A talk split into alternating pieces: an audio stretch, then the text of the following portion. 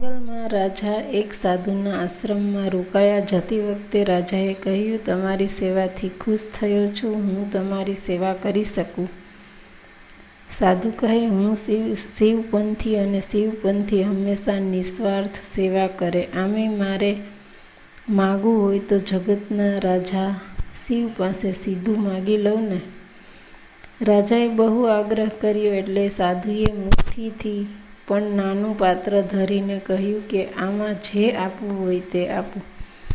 રાજાએ એ પાત્રમાં સુવર્ણ મુદ્રા નાખી પણ પાત્ર ભરાતું નથી.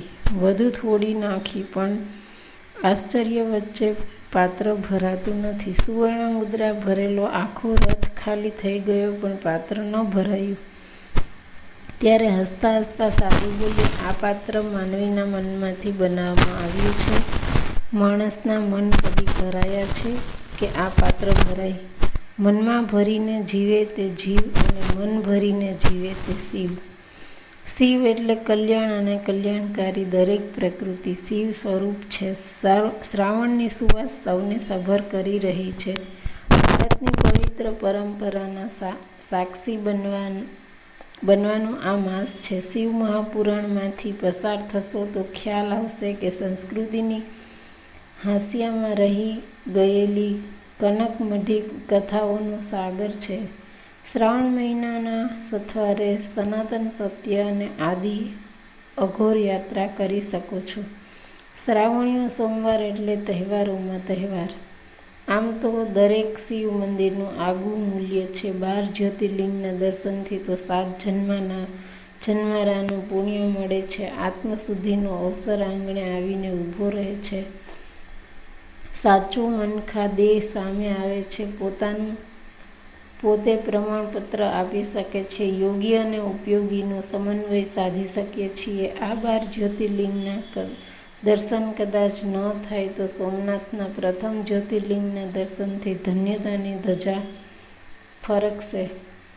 પ્રાચીન કથા મુજબ દક્ષ પ્રજાપતિએ પોતાની સત્યાવીસ કન્યાઓને સોમદેવ સાથે પરણાવી હતી. જેમાં રોહિણી સૌથી સુંદર હોવાથી સોમદેવનો એના તરફ પક્ષપાત ખૂબ રહેતો હતો. અન્ય કન્યાઓની ફરિયાદ દક્ષે કે, તારો ક્ષય થશે. સોમદેવને પીડા તો જોઈ દક્ષે નિવારણ આપ્યું કે, પ્રભાસ તીરથ પાસે સરસ્વતી નદી મળે છે, ત્યાં સ્નાન કરીને શિવની પૂજા કરી થોડા સમયમાં જ એવો થઈ ગયો હતો.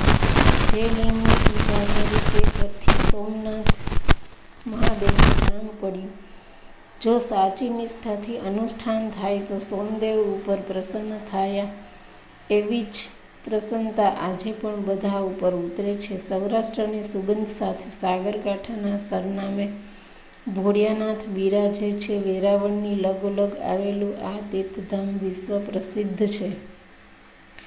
આ પ્રથમ જ્યોતિર્લિંગનો ઉલ્લેખ શિવપુરાણમાં પણ છે. બે હજાર વર્ષના ભવ્ય ઇતિહાસને ભંડારીને દિવ્ય તેજનો વિસ્તાર કરી રહ્યું છે. ગલભી રાજા મૈત્રકે સોમનાથ મંદિરનો જીર્ણોદ્ધાર કર્યા પછી સિંધના આરબ શાસકના હુમલાથી મંદિરનો નાશ થયો હતો. પછી પ્રતિહાર રાજા નાગભટ્ટ બીજાએ ફરી મંદિરનું નિર્માણ ઈસવીસન એક હજાર પચીસમાં મોહમ્મદ ગઝનવીએ લૂંટ ચલાવી મંદિરને નષ્ટ કર્યું. રાજા ભીમદેવ અને ભોજે ફરી મંદિર બંધાવ્યું હતું.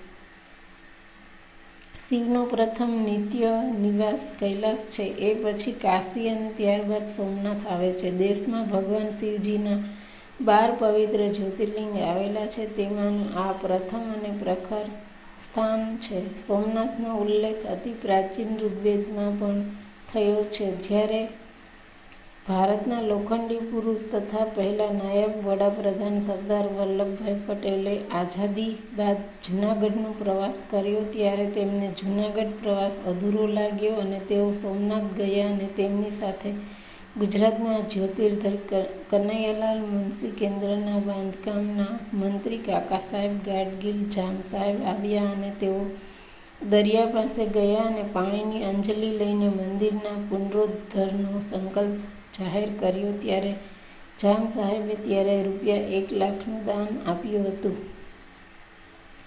લોર્ડ કર્ઝન કહે છે કે વિશ્વના ઇતિહાસમાં એક સીમાચિહ્ન રૂપ ગણાય તેવું કુદરત અને જીવન વિશેનું તત્વદર્શન ભારતે આપ્યું છે. તેનો માનવતાવાદી ધર્મ જીવનમાં ઊભા થતા સંઘર્ષોનું ખૂબ સુયોગ્ય સમાધાન બતાવે છે. એટલું જ નહીં, તેમની જીવન પ્રણાલી પણ અદ્ભુત રીતે વૈશ્વિક એકતાના પાયા ઉપર રચાયેલી છે. મહાન ભારત સર્વથા આદરને પાત્ર છે, કારણ કે ત્યાં શિવ જેવા ભગવાન છે. બુદ્ધિમાન બોલતા પહેલાં વિચારે છે અને મૂર્ખ બોલી લીધા પછી વિચારે છે.